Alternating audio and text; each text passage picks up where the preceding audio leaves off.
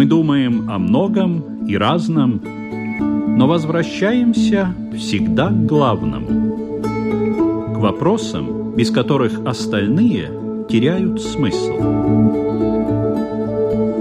Беседы о главном на Латвийском радио 4.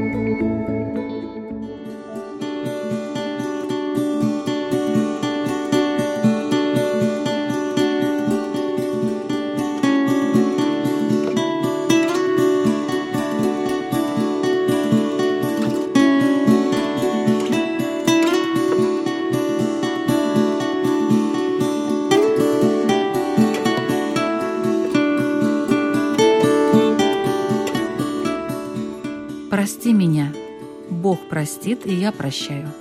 Знакомые многим слова, которые произносятся в так называемое «прощённое воскресенье», христианский, православный и старообрядческий праздник, посвященный одному из главных качеств верующего человека – умению прощать. Между тем, все мы люди, и у нас могут возникать ситуации, когда вроде бы как хотим простить кого-то, да не получается. Обида застряла в сердце занозой. Никак не вытащить. Болит, не прощает душа. Что делать в такой ситуации? Или, например, вы обидели кого-то невзначай и терзаетесь от этого. А признаться, что были неправы, стыдно, неудобно. А есть еще случаи вовсе удивительно потребительские. Обидел специально. Хотел сделать больно и знал, что это плохо. Знал, а обидел. Посмотрел, как другой человек весь сжался, покраснел, побледнел, расстроился, разозлился. А обидчик тут же с раскаянием, слезы на глазах. Прости, мол, не хотел, дураком был. В общем, прощение – дело непростое. И сегодня мы посвятим этому понятию всю нашу программу. В беседах о главном участвуют раввин иудейской общины города Риги Калев Крелин. Добрый день. Добрый день. Лютеранский священник, пастор Павел Левушканс. Здравствуйте. Добрый день. Старообрядческий наставник, отец Георгий Замараев. Добрый день.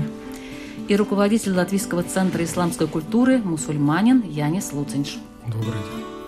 Ведущая Людмила Вавинска. Здравствуйте. Тема нашей программы «Прощение, чудо или обязанность?» И мы начинаем.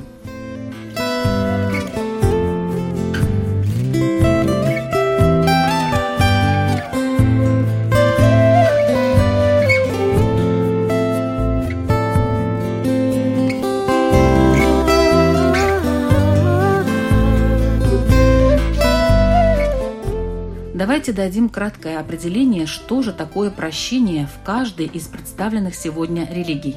Прощение на иврите означает словом «тшува», то есть словом «возвращение» к некой исходной точке, так, как было до той проблемы, которая возникла. То есть, если у меня есть проблема конфликта в результате моих поступков, слова, они тоже поступки, или с другим человеком, или с Творцом, то исправление этой ситуации есть умение вернуться на некую исходную позицию туда, где, значит, этой проблемы еще не было. Это так очень схематично, да? Угу. А в лютеранстве как? В Библии говорится, в Евангелии от Луки: наблюдайте за собою. Если согрешит против тебя брат твой, выговори ему. Если покаяться, прости ему. Если 7 раз в день согрешит против тебя и 7 раз в день обратится и скажет «каюсь», прости ему. Мы получили от Бога прощение всех наших грехов по благодати. Мы приняли их, это прощение верой. И, естественно, вполне, что уже будучи прощенными людьми и понимая, как много нам прощено, мы можем быть более снисходительными к тем нашим ближним, которые, может быть, еще не до конца осознают то, что они делают. В старообрядчестве также происходит? Да, мы зачастую говорим, вот отношения у нас с этим человеком как-то усложнились. И вот простить, вернуть простое отношение, когда мы просто, как и до этого, могли посмотреть друг другу в глаза, это раз. И во-вторых, прощение – это выполнение сразу 2 заповедей. Это любовь к Богу и любовь к ближнему. Потому что мы не можем, сохранив обиду на своего ближнего, говорить о любви к Богу. А в исламе прощают людей за что, как? Основа всех наших религий – это единобожие. И одно из качеств и атрибутов Всевышнего – это прощающий. Тот, который принимает покаяние. Покаяние – это будет возвращение, тауба на арабском.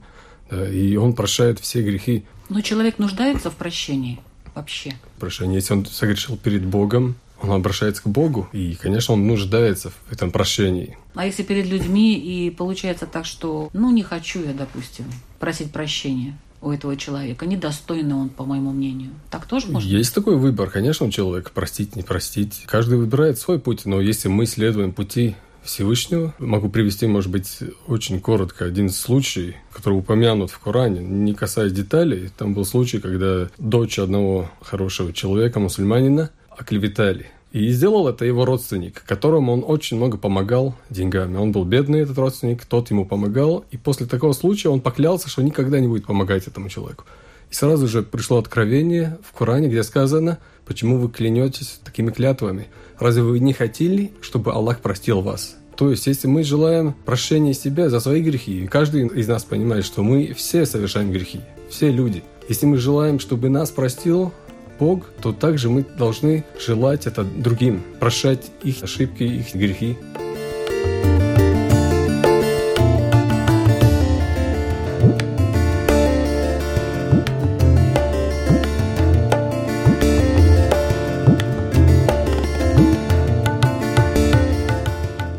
Есть такое понятие, как прощение и еще милование. А вот в чем разница между этими двумя словами? Что они означают? Есть какое-то принципиальное отличие? Прощение тесно связано с юридическими вопросами. То есть прощение – это некий, скорее, акт, которые мы совершаем, в русском языке, по крайней мере, да, то есть мы можем там простить за обиду, да, то есть я просто принял решение, у тебя не будет последствий от этой обиды. Но помилование или милование, милость, которая, кстати, как известно, превозносится над судом из Священного Писания, это уже тот момент, когда мы прилагаем свое сердце. Когда не просто мы простили последствия или отпустили человека, но мы действительно в своем сердце не имеем к нему вражды, не имеем к нему дурного отношения, а напротив, мы любим этого человека. По поводу слова «милость» с греческого языка переведено только на славянский язык. Вот это слово «милость» существует только в старославянском языке. И есть такая замечательная молитва «Господи, помилуй». Не именно «Господи, прости» или «Господи, там, исцели», а вот именно «Господи, помилуй». И вот слово «милость», оно связано со словом «масло». В греческом языке «кирия элейсон», то есть «Господи, помилуй», элейсон от слова «масло». Человек входит в мир, и вот ребенок, там, чтобы не было потертости, прелости, смазывают тело маслом. И вот когда мы говорим «помилуй», мы вкладываем смысл «Господи, моя израненная душа, исцели ее, возлей масло своей благодати на нее, чтобы ее исцелить». Мы можем простить, я прощаю другого, да?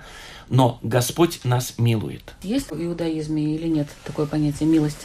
Я его слышал скорее как юридический термин, да, то есть отсутствие последствий. И такое, безусловно, присутствует. Есть такая ситуация, при которой, в общем-то, будет отсутствие последствий того или иного негативного поступка, как от человека, по отношению к которому было совершено это, так и от Всевышнего.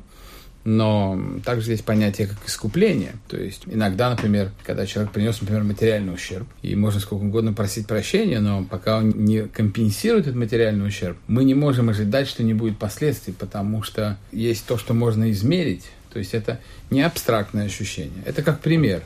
Гораздо сложнее, когда ущерб был нанесен нематериального характера, потому что иногда просто его невозможно исправить. А то, что невозможно исправить, невозможно и искупить. То есть невозможно вернуться в эту исходную точку. Ну, вот, допустим, поэтому насильник, убийца, не знаю, серийный убийца, помилование. Ну, зачем так далеко идти? Можно и проще, там, человек другому выбил глаз, там, или еще какой-то ущерб нанес. Если его возможно исправить, возможно. Если его невозможно исправить, значит, помилования не может быть. То есть, как можно обойтись без последствий человеку, который убил другого преднамеренно? Но судьи это выносят такое иногда решение? Или, скажем, президент страны может принять такое решение? Разве нет? В нашем случае, например, в иудаизме давно, много лет уже судьи потеряли компетентность по неким историческим причинам, компетентность выносить решения, касающиеся жизни людей. Но это другой вопрос. Угу. Но если такая есть возможность, то помиловать человека, который убил, например, невозможно, потому что он должен восстановить тот самый баланс. То есть, если как ты можешь вернуться в исходную позицию, если этого человека ты уже убил? То есть в таком случае простить его можно, но помиловать нельзя? Да, похоже, что так. Смотри, опять же, это игра слов. Значит, простить его. Простить его – это значит, что он должен искупить то, что он сделал. А искупление включает в себя некую процедуру. Иногда то есть в иудаизме, значит, если вот такое происходит, то сложно все. Я думаю, что это сложно везде. Прощу тебя, прощаю. Я думаю, что это сложно везде. Но в иудаизме в данном случае примерно так, больше чем 1500 лет нету полномочий на то, чтобы выносить подобные решения. Но поэтому есть вещи, которые мы просто не можем привести в практику. Но, безусловно... Сейчас мы запутаемся. Милости, прощения. Просто вы перешли на тему убийства, а это очень хороший пример того, что ситуация невозвратная. Поскольку ситуация невозвратная, то невозможно сделать вот этот вот процесс раскаяния, то есть вернуться. То есть и прощения не должно быть, и помилования не будет.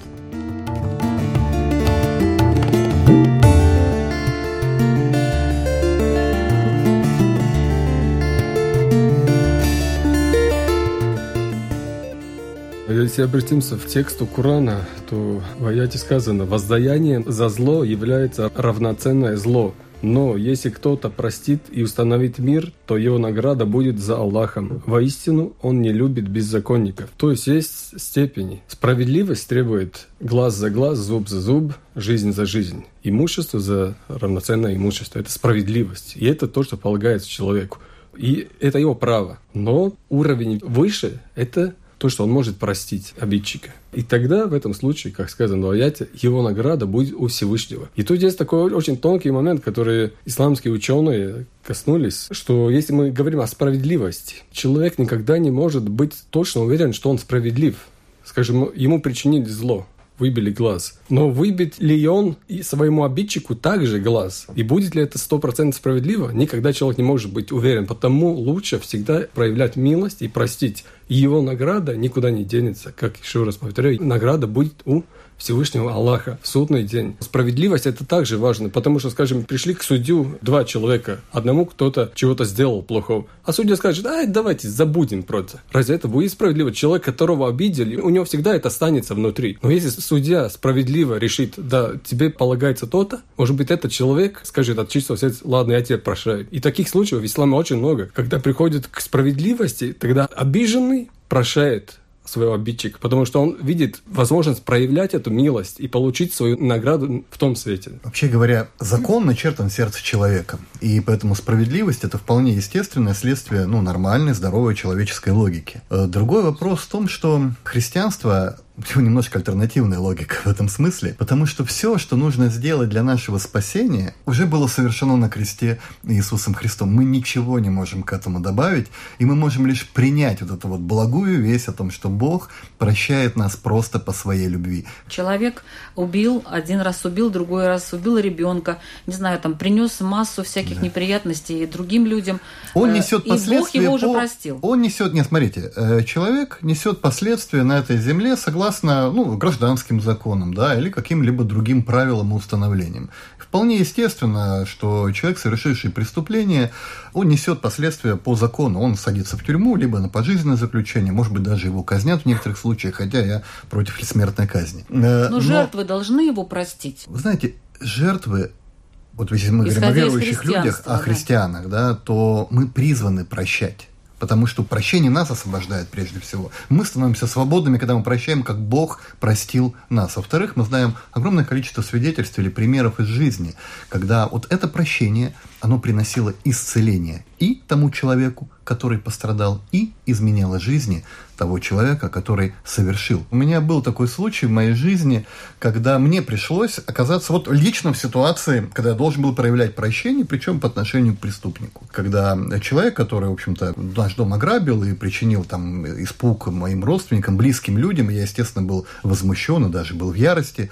И на суде я должен был свидетельствовать. Перед этим для меня была большая проблема по-человечески, по плоти, как поступить. Жажда справедливости требовала от меня, чтобы я призывал суд к максимально строгому наказанию. Но когда я молился, я вдруг почувствовал мир в сердце и любовь к этому человеку. И когда я выступал, я ссылаюсь, собственно, на Священное Писание, попросил судей, чтобы они освободили его от наказания прямо здесь, в зале суда. Так оно, в принципе, и случилось. Человеку дали срок со срочкой приговора, он вышел. Каково же было мое удивление, когда несколько лет спустя, оказавшись совершенно случайно в далекой северной деревне, это было все происходило в Сибири, я вдруг случайно встретил этого человека, который в тот момент был проповедником одной протестантской общины. Оказывается, поведение свидетеля, в данном случае меня, оказало на него такое впечатление сильное, что он начал искать, каков источник был этого отношения и прощения, и нашел его в среде пятидесятников, обратился, закончил библейскую школу и стал пастором и миссионером. И мне кажется, что если бы он оказался в тюрьме, его судьба была бы намного более незавидной. В данном случае я понимаю, что я поступил правильно и перед Богом, и перед ближним. Отец Георгий. Абсолютно я согласен с коллегой. Прощение – это главная форма противоставления злу. Здесь прозвучал пример из жизни, да, я хотел сказать о том, что действительно у прощения существует исторически преображающая сила. Если вы читали роман Гюго «Отверженные», где показан проведший многие годы на каторгах Жан Вальжан, каково его было изменение, когда он остановился на ночлег у одного епископа, тот его накормил, напоил, как говорят, а этот каторжник поутру вынес все серебро. И когда его жандармы поймали, привели к этому епископу, чтобы тот выразил бы свои претензии, да, то епископ как раз говорит: «Но ведь я же тебе сам это отдал». А до этого был тот момент, что когда вынесли это все серебро, он понял, что действительно, зачем мне это все? Это должно принадлежать нищим, бедным. Это один такой момент. Дальше архидиакон Стефан, первый из мучеников, побитый камнями. Да, что он делал? Он молился. И даже не говоря об этом, Христа распинали. Христос дал нам самый первый урок. Он молился о том, чтобы «Отче, прости им, ибо не знают, что делают». А уже когда мы говорим, что «я не могу простить», то это уже, естественно, наша гордыня, потому что я считаю, ну вот почему я его должен прощать? Я ведь лучше его. А это уже степень гордости. Мы не можем говорить, что мы христиане, мы не можем говорить, что мы любим Бога, если мы не выражаем вот эту любовь к Богу в исполнении Его заповедей, в любви и в прощении.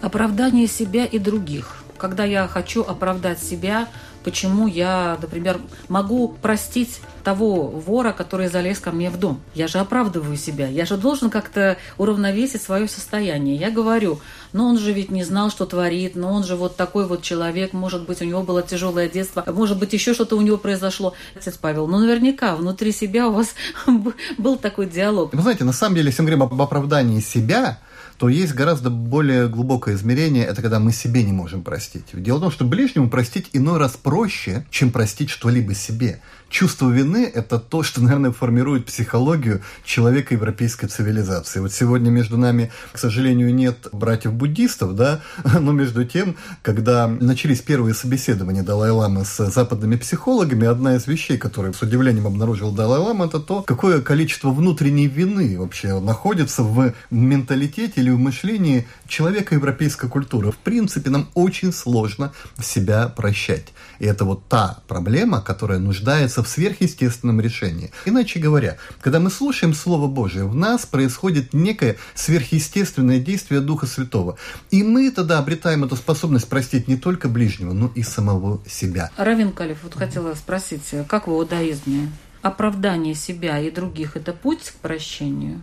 Конечно, правильный путь – это стараться думать обо всех в лучшую сторону. И о себе в том числе, правда? О себе нет. Нет? Скорее нет, потому что все-таки одна из задач человека – это работать над собой, исправлять себя. И если я себя буду в лучшую сторону, то я фактически не буду исправляться. А как же чувство вины тогда? Все время будешь думать, что ну вот ты плохой, потому и они так к тебе относятся. Почему? Для этого у нас есть закон, который является неким мерилом, линейкой, которой мы меряем поступки. И поэтому, в принципе, наверное, так не должно быть. То есть у меня есть какое-то то, с чем сверять свои поступки и свои действия. Поэтому, если я встану на путь оправдания себя, то это будет путь, который никогда мне не даст возможность работать над собой и к чему-то себя привести. Других, в принципе, то у меня тоже есть то же самое измерение, та же самая линейка, но просто других почему легче оправдать, потому что я вижу только маленький отрывок. Я не вижу, с чего это началось, предыстории, поступка и так далее. Я не вижу мыслей, истинных причин чего-либо. Но, тем не менее, есть какие-то поступки, которые однозначно не оправдываются. Да? Но априори написано в талмудическом высказывании, что всегда старайся каждого человека судить в лучшую сторону. Янис, как в исламе? Можно себя оправдывать? Или лучше тоже к себе так относиться очень строго, ну а других как получится? Я думаю, похоже, как раввин уже говорил, да, насчет других мы всегда должны искать больше оправданий, что бы ни случилось. Но это путь к прощению? Можно так идти, думаю, постепенно, да, прощению, оправдывая? Но дело в том, что когда мы оправдываем, наверное, иногда мы так немножечко приукрашиваем того человека, которого мы оправдываем. Зависит от ситуации. Ситуации же бывают разные, и человек, он должен стремиться к этой мудрости и смотреть на каждую ситуацию конкретно. Так же, как вы говорили насчет помилования кого-то, или простить или не простить, и как относиться. То есть разные ситуации бывают. Бывает так, что человеку лучше простить, это пользу будет ему. А бывает наоборот. Если его не наказывать, тогда от этого пострадает еще больше людей. И он тоже пострадает от своей же несправедливости, то, что он будет продолжать делать то, что он делает. Ну, не всех надо прощать, получается. Не прощать, прощение, еще раз уточню. Прощать – это то, что мы делаем в своем сердце. Наше отношение к этому. Наказывать – это уже другое. Это другое. Я просто не хочу быть неправильно понят, что попытка оправдывать поступки других людей не открывает двери для того, чтобы прощать всех, для того, чтобы простить, то есть восстановить баланс, условно говоря, моих отношений с этим человеком. Обе стороны, и в частности та сторона, которая провинилась, должна сделать какие-то конкретные действия, потому что это иначе не будет работать. Иногда ты не можешь простить человека, он сделает какие-то шаги, и ты уже не можешь не простить. Но вот так вот простить заранее, как бы, это опасный путь, потому что это будет иллюзия восстановленного баланса, который будет держаться, и он в какой-то момент выстрелит где-то. Да, иногда это приносит какие-то плоды, а иногда это нет. Опасный путь, потому что это где-то может как бы сыграть в какой-то момент. Я хотел добавить, сказать, что самооправдание не может быть путем покаяния или исправления. Почему? Потому что самооправдание – это нежелание, по сути дела, исправляться. Это показатель того, что я-то хороший. Ну вот обстоятельства так сложились, да? Поэтому я говорю, что оправдание – это вот нежелание прекращать свою какую-то беззаконную жизнь, да, препятствовать к совершению тех или иных каких-то злых дел. И вообще оправдание, оно-то возникло буквально с Адамом вошло. Потому что, когда Господь спросил, не вкушал ли ты от древа познания добра и зла, он говорит, я ел, потому что Ева мне дала. И дальше он добавляет замечательную фразу, ну, в кавычках замечательную, которую ты мне дал. То есть он оправдывается тем, что я-то не виноват, ты Ева мне дала. Ну, Ева-то ты мне дал. Здесь еще даже как бы обвинение происходит, да, Бога, что это ты-то во всем виноват, да? Проще говоря, выкрутился Адам, да, тогда? Да. Ну, не выкрутился, как мы знаем. Да, но все равно их сослали. Насчет этого есть другое мнение. Да, но оправдание – это не путь к прощению. А какое другое? Да, насчет Адама. Мы в такое не верим. Мы верим в то, что сказано в Коране, что тот, который возгордился и который начал спорить с Всевышним, это был Иблис, который сказал, что из-за того, что ты меня выгнал из рая, я буду соблазнять людей и так далее. Адам, в свою очередь, вместе с своей женой, они вместе кушали этот плод. В Коране нет такого, что она была причиной. Женщина не является причиной тому, что мужчина попал в грех. Понятно, христиане, чтобы вы знали, да? В Коране сказано, они оба кушали, и оба они раскаялись перед Творцом и обратились обратно к Нему. Оба вместе. Так, какая версия в иудаизме? Что там с Адамом и Евой? Ну, в принципе, все написано, как говорится, ничего не надо изобретать. Кто там кого оправдывал? Адам попытался, значит, была попытка перенести вину на женщину. У женщины была попытка перевести вину на змея. У змея, Талмуд говорит, был прекрасный ответ. Змей не мог разговаривать. Нет, змей как раз мог разговаривать. Это очень интересно. Это как раз единственные два случая вообще во всем Писании. Третий участник в этом. Вас участник во всем Писании, когда животное как раз говорит, да? Угу. И как раз Талмуд говорит, что у змея был заготовлен прекрасный ответ, ему не дали просто высказаться. У него был ответ: «Ты запретил, а я разрешил». Кого слушаем, учителя или ученика? Талмуд говорит, что как бы это был... Но змею не дали высказаться, потому что у него был хороший ответ. У людей были слабенькие ответы. Но это как бы не сейчас. Змею не дали высказаться, но мы откуда-то знаем об этом, да? Что он там... Это как бы Талмуд, мудрецы говорят, что бы сказал бы змей, если бы его спросили бы. И действительно, если у человека, который совершил очень часто, в чем как бы проблема? Когда мы что-то совершили, и мы хотим это исправить, можем сказать: «Ой, я не это имел в виду». Или «Извини, я это сделал, но я не хотел». Тогда что ты пришел? С чем ты пришел исправляться? Ты не имел в виду? Все, иди, гуляй. Ты не попросил прощения. Или ты этого не хотел. За что ты просишь прощения? То есть человек, который хочет попросить прощения, он должен сказать, что он сделал, почему он сделал, разложить это по полочкам, и тогда можно с этим работать. Потому что если это как дети в первом классе: «Ой, я разбил окно, но это на самом деле не я», или «Меня толкнули», ну тогда все, значит, с тобой не о чем разговаривать. И тогда процесс вот этого вот работы по прощению и исправлению, он остановился, и поэтому его нету. Это очень хорошо разбирается на примере другой библейской истории. Это братья Иосифа. Иосиф и братья, которые продали его в рабство. И в итоге... Мы часто вспоминаем эту историю. Эта история самая-самая знаменитая по поводу вопроса прощения. И в итоге уже фактически до самой смерти они даже и по-простому прощения не попросили. А он их, соответственно, и не простил. На вопрос: «Проси, не делай нам ничего», они сказали: «Потому что мы тебе вернули зло». Если там на иврите, по крайней мере, так это переводится. «Мы тебе вернули зло. Ты первый начал». А он говорит: вернули ему зло. На что Иосиф сказал, что я не вместо Бога. То есть, типа, Бог может простить, а я не могу простить того, что... И он не простил, и вообще не простил. И в итоге получается, что он их не простил. И за это один из объяснений талмудических, что рабство, в котором оказались сыновья Израиля в Египте, это был божественный ответ на рабство, в которое они обрекли своего брата. Вот видите, как все глубоко оказывается. Все-таки скажу еще нашу версию. Должны понять тоже, что отношения бывает одно отношение между человеком и Богом. Когда есть отношения между двумя людьми, они могут помириться только тогда, когда они между собой уладят это отношение. Скажем, кто-то у кого-то украл. Бог не простит этого вора,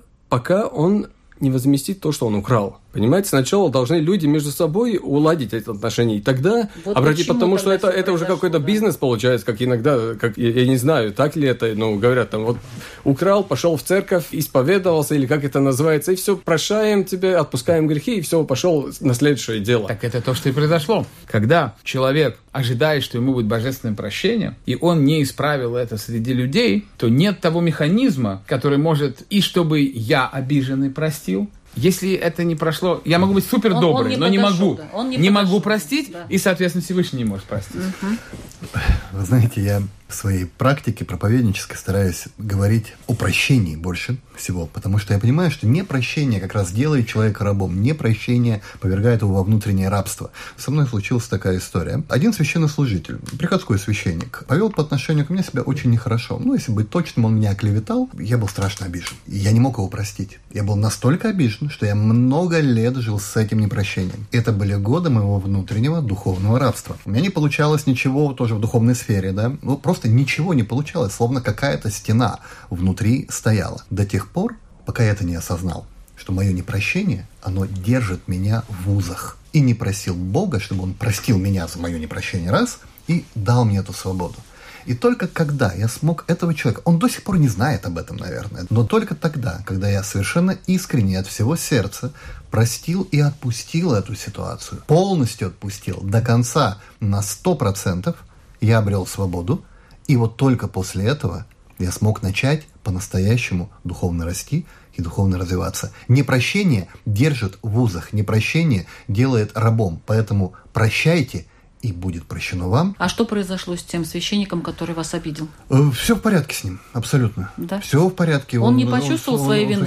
Я этого не знаю. Я просто был в другом городе, уехал в другой город. Я не знаю этого. Я знаю лишь только одно. Пока я его не простил, у меня было все плохо. Когда я его простил, я почувствовал это освобождение. И вот, подтверждая слова коллеги, святитель Иоанн Златоуст говорит, что если ты не прощаешь врага, то не ему наносишь вред, а самому себе. Ему ты часто можешь вредить в настоящей жизни, а себя самого делаешь безответным в будущий день. Ибо ничего так не отвращается Бог, как человека злопамятного, как сердца надменного и души раздражительной. То есть непрощение – это как грех, а любой грех – это рана самому себе. Ему, попросту говоря, все равно, простили его, не простили, но я-то мучаюсь. Ну почему ему все равно? Может быть, ему тоже не все равно. Вот я вам приведу один пример. Нам написали один из вопросов. 40 лет назад в юности я совершила одну непростительную ошибку. С годами жалею все больше и больше о том, что сделал. Я не знаю, что там произошло, но человек переживает. Но того человека уже нет в живых. У кого мне просить прощения? Разумеется, у Бога. Мы можем всегда к Нему прибегать, просить у Него прощения и, главное, получать. И это самое важное. Потому что Евангелие – это обетование о безусловном Божьем прощении каждому, кто приходит к Нему в покаянии. Просить прощения у Бога и молиться за душу вот этого человека, которого нет. Потому что молитва за другого человека – это выражение любви к этому человеку. И вот в этой молитве можно просить прощения тоже у того ушедшего. Опять же, мы не знаем конкретной ситуации, потому что мы тоже верим, что есть закон, который определяет, что хорошо и что плохо. И мы даже не знаем, что совершил этот человек. И сам ли он знает, в какую категорию из грехов попадает это его содеянное. С точки зрения нашей религии и в рамках нашей религии, скажем, мы знаем, что есть большие грехи и маленькие грехи. То есть они разные. Каждый грех, он требует адекватное отношение к этому. По-разному они смываются, можно так сказать. И, скажем, если там... Нет, он хочет просить прощения, но человека нету. Человека нету. Скажем, предположим, речь о какой-то там, скажем, материальный ущерб, который он причинил умершему. Он может этот материальный ущерб возместить его родственникам. Непростительная ошибка, это как-то не похоже, что там что-то материальное было. Но у кого просить прощения? У Бога мы всегда можем просить прощения. Конечно же, если человек умер, это невозможно уже ему простить. Что делать этому человеку с точки зрения иудаизма? Я думаю, что есть вещи, которые невозможно исправить. Конечно... Вот сейчас у него сердце упало, я думаю. Можно слушать просить... программу и думать, боже мой, можно просить у Всевышнего. Все в руках Всевышнего, кроме нашего страха и нашего поведения по отношению к Нему. И что человек может делать, когда умирает человек... то в мир приходит некая пустота, связанная с тем, что место, которое он занимает, опустошается. И мы заполняем эту пустоту, делаем какие-то добрые дела, как говорится, занося на его счет, говорят таким образным языком. И это, наверное, единственное, что может этот человек сделать. Но он должен понимать, что есть вещи, которые исправить полностью, то есть вот вернуть в исходную позицию уже невозможно. Ты не можешь себя обманывать, и говоришь ты, да, я вернулся бы в исходную позицию, если бы и так далее. Нет, ситуация не такая. Ты не можешь себя обманывать. Человека нету, ты сделал это. Вернуться в исходную позицию невозможно. Это не значит, что мы ничего не можем делать. Известный пример, который тоже цитировался, это глаз за глаз, который переводится на самом деле правильно не глаз за глаз, а глаз вместо глаза. То есть глаз за глаз, если я выбью глаз, то мне за это выбьют глаз, никому от этого не будет хорошо. Глаз же вместо глаза – это значит возместить возможным способом то, что потерял человеку, которого выбили глаз. Деньги, позицию какую-то, работу, что-то. Ты никогда не сможешь эквивалентно его заместить. Никогда в жизни. Но ты делаешь максимум, что возможно. И не надо тешить себя иллюзиями, что ты можешь полностью возместить этот самый глаз. То же самое, не надо тешить себя иллюзиями, что можешь полностью исправить ту ситуацию. Человек умер, его нету. Ты никогда не вернешься в исходную позицию. Делай, что можешь. Поэтому не всегда можно успокоить человека с таким вопросом. Но, может быть, это и справедливо. Ну, правильно, мы не можем все время успокаивать всех. Вот молитесь, и вам будет легко и хорошо на душе. Бывает так, что действительно так тяжело на душе, этот камень не снять ничем.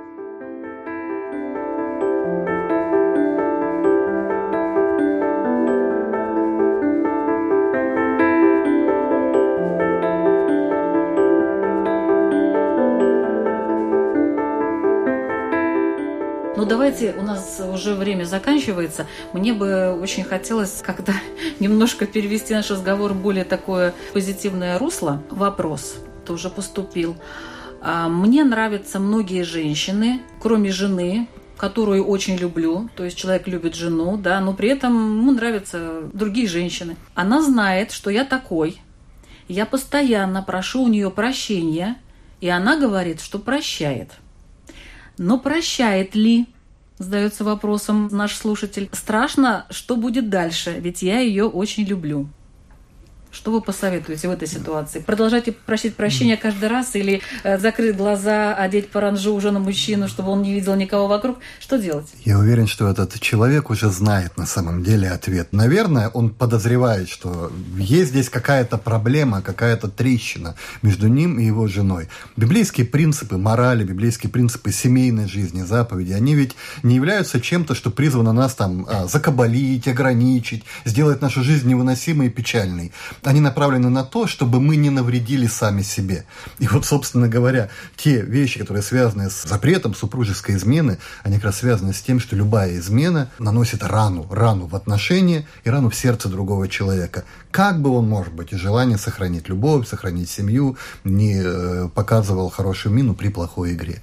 Поэтому я уверен, что этот человек знает все прекрасно, и все, что ему нужно сделать, это все-таки прислушаться к голосу собственной совести и последовать ему, даже если это потребует от него каких-то, может быть, небольших ограничений. Поверьте, плоды будут того стоить. Янис? Вопрос этому человеку, что он делает, чтобы избегать такой ситуации. Потому что наша религия, скажем, предписывает, чтобы избегать грехов, мы должны идти теми путями, которыми можно их избегать. Скажем, в Коране сказано «не приближайтесь к прелюбодеянию». Не сказано «не совершайте». Совершать прелюбодеяние – это один из великих грехов. Но это не сказано «не совершайте», «не приближайтесь». То есть же какие-то ситуации, места, которые, посещая, человек, если он влечет его в какой-то грех, скажем, алкоголик, он посещает такие места, где сидят люди, выпивают. Рано или поздно он тоже слабый человек, он пойдет за ними. Но он же может выбирать другие пути, он не посещает такие места. Также вопрос по отношению к женщинам. Если у человека есть такая слабость, что он делает, чтобы избегать таких ситуаций? Хорошо, пожалуйста. Отец Георгий. Супруга молодец, потому что она выполняет эту заповедь. 7 раз к ней пришли за день, да, попросили прощения, она 7 раз простила. Он страдает, у него страсть, от страсти страдают. И опыт святых отцов предписывает обратиться с молитвой к Богу об избавлении этой страсти. Но мы должны помнить, что молитва без жертвенности быть не может. Что это значит? Я должен молиться, но я должен на себя возложить какое-то обязательство. Молитва должна быть сопряжена с какими-то нашими усилиями. Вот я себя буду ограничивать. Я не буду смотреть на других женщин. Я буду молиться и не смотреть. Я буду молиться и возьму обязательство там какой-то дополнительный день пост совершать. Да, там... Больше быть женой. Да, больше быть женой. Да, но пост даже не в плане того, что я не покушаю там пельмени со сметаной, а вот пост в каких-то делах, в каком-то умственном созерцании. Если же мы просто встали, Боже, помоги, да, не будет той полноты. Молитва должна быть сопряжена с нашей жертвой. Ему, да, обратиться к Богу с молитвой, но помнить, что он должен возложить какую-то обязанность на себя. И тогда исцелится эта страсть. Равин Калев? Я так понял, что вопрос был не о том, как уйти от этой страсти. Методы, может быть, разные, и, может быть, не на 5 минут об этом говорить. Вопрос был в том, что существует некая проблема, которую человек просит прощения, и опять ее делает. Просит прощения, опять ее делает. То есть даже я думаю, что если она говорит, что она прощает, но поскольку эта ситуация не возвращается на нормальные рельсы, на баланс, то, наверное, прощения на самом деле не может быть полного. Но это касается не только этого нарушения, это касается любой ситуации, когда человек не может остановиться делать обидные для других людей вещи, но он должен понимать, что, наверное, настоящего прощения быть не может, на мой взгляд. Но он боится, что ситуация вообще выйдет из-под контроля, и в какой-то момент она его просто не простит, скажет, дорогой мой, иди. Наверное, она его, по большому счету, ни разу не простила, потому что нормальный человек психически не может простить, понимая, что проблема не решена. Она может говорить.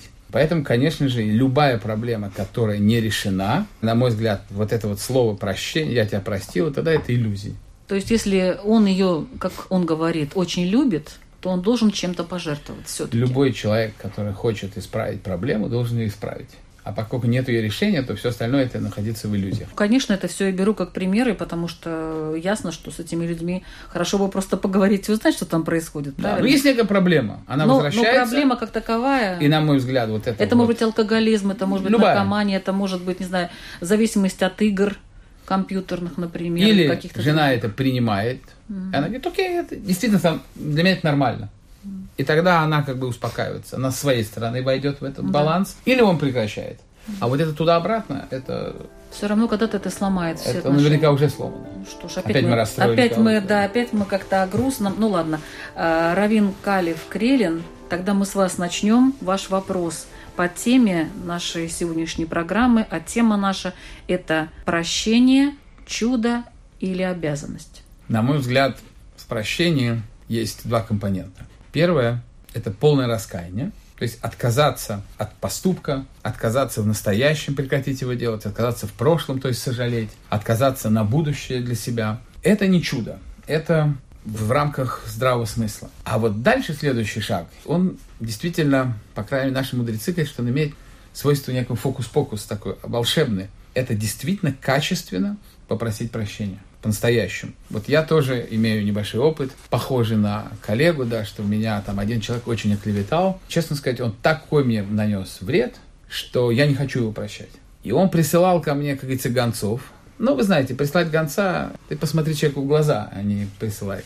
И я их не принял. Но я знаю, что если он придет ко мне и попросит прощения, то я понимаю себе, что я не смогу его не простить. В этом как бы вот это некое чудо. И вот в нем как бы кроется вот этот вот фокус. То есть, если человек приходит, ты не можешь его не простить. И, может быть, я даже не хочу его прощать, соизмеряя с рамками ущерба. Но я понимаю, что если он придет, то я просто не смогу, и я искренне его прощу. Поэтому вот это вот два компонента. Я думаю, что каждый может оценить вот каждую ситуацию, каждый свой поступок. И найти в нем вот эти два компонента. Первый компонент – это в рамках, безусловно, здравого смысла. А второй – посмотреть на ситуацию в жизни и найти вот этот вот фокус, вот этот вот момент, когда чпок, и вот это случилось, и ты не понимаешь, как это произошло, но оно произошло и не могло не произойти. Янис Луцинч, руководитель Латвийского центра исламской культуры. Вопрос я должен задать? Да. Не знаю, как получится с вопросом, просто такое для размышления по этой теме. К одному знающему человеку пришли люди. Один пожаловался на бедность, другой на засуху, третий, пожалуйста, на то, что у него детей нет. И каждый раз, когда он спросил совет, этот ученый дал ему прощение у своего Господа. И люди, которые сидели с этим ученым, они удивились, как это каждый вопрос, тот же самый ответ. И он сказал, это сказано в Коране. И сказано про пророка, который говорит своему народу, просите прощения у Аллаха, и он пошлет с неба вам дождь, взрастит для вас сады, даст вам детей и реки. То есть мы верим, что обращение обратно к Всевышнему, просить прощения — это путь к хорошей жизни уже в этой жизни и в следующей жизни. Поэтому это то, что я желаю каждому. Лютеранский пастор Павел Левушканс. Царство небесное подобно царю, который захотел сосчитаться с рабами своими. Когда начал он считаться, приведен был к нему некто, который должен был ему 10 000 талантов. Как не имел чем заплатить, государь его приказал продать, жену его и детей, и все, что он имел, и заплатить. Тогда раб тот пал и, кланяясь, говорил, «Государь, потерпи на мне, и все тебе заплачу». Государь, умилосердившись над рабом тем, отпустил его и долг простил ему. Раб же тот, выйдя, нашел одного из товарищей своих, который должен был ему 100 динариев. И, схватив его, душил, говоря, «Отдай мне, что должен». Тогда товарищ его пал к ногам его, умолял и говорил, «Потерпи на мне, все отдам тебе». Но тот не захотел, а пошел и посадил его в темницу, пока не отдаст долга. Товарищи, увидев происшедшее, очень огорчились и, придя, рассказали государю, все бывшее. Тогда государь его призывает и говорит, «Злой раб, весь долг тот я простил тебе, потому что ты упросил меня. Не надлежало ли тебе помиловать товарища твоего, как я помиловал тебя?» И, разгневавшись, государь его отдал истязателям, пока не отдаст ему всего долга. «Так и Отец мой Небесный поступит с вами, если не простит каждый из вас от сердца своему брату, ему согрешение его». Евангелие от Матфея, 18 глава, с 23 по 35 стихи. Я бы рекомендовал нашим слушателям открыть это место и до следующей передачи каждый день немного поразмышлять над этими строками, применив их к своей жизни. Старообрядческий наставник, отец Георгий Замараев. Если мы говорим, что мы православные, ну или древлеправославные, то мы должны помнить, прощать – это наша обязанность, как исполнение заповедей Христа. А вот уже когда прощение, чтобы прощение было действительно в глубине сердца и действительно от души, вот это та милость, то чудо, которое дает нам Господь. Помните, если вас кто-то обидел, вас оскорбил, то задумайтесь – а не ожесточились ли в какой-то момент, не очерствела ли в какой-то момент ваша душа? Почему Господь послал вам такую ситуацию для вашего же исправления? В этот момент всегда помните фрагмент из молитвы «Отче наш» и «Прости нам долги наши, как и мы прощаем должником нашим». А если мы не прощаем, то мы врем в этой молитве, мы врем Богу. Не простив, мы должны помнить: тщетны наши мольбы и прошения. Спасибо большое. Вы слушали программу «Беседы о главном». Простите и вы нас, уважаемые радиослушатели, если вам что-то здесь не понравилось. Может быть, мы не все вопросы рассмотрели, но это, как всегда, время закончилось. Надеюсь, что в следующий раз мы сможем рассмотреть и другие какие-то темы, тоже интересные. Спасибо, всего доброго, до свидания.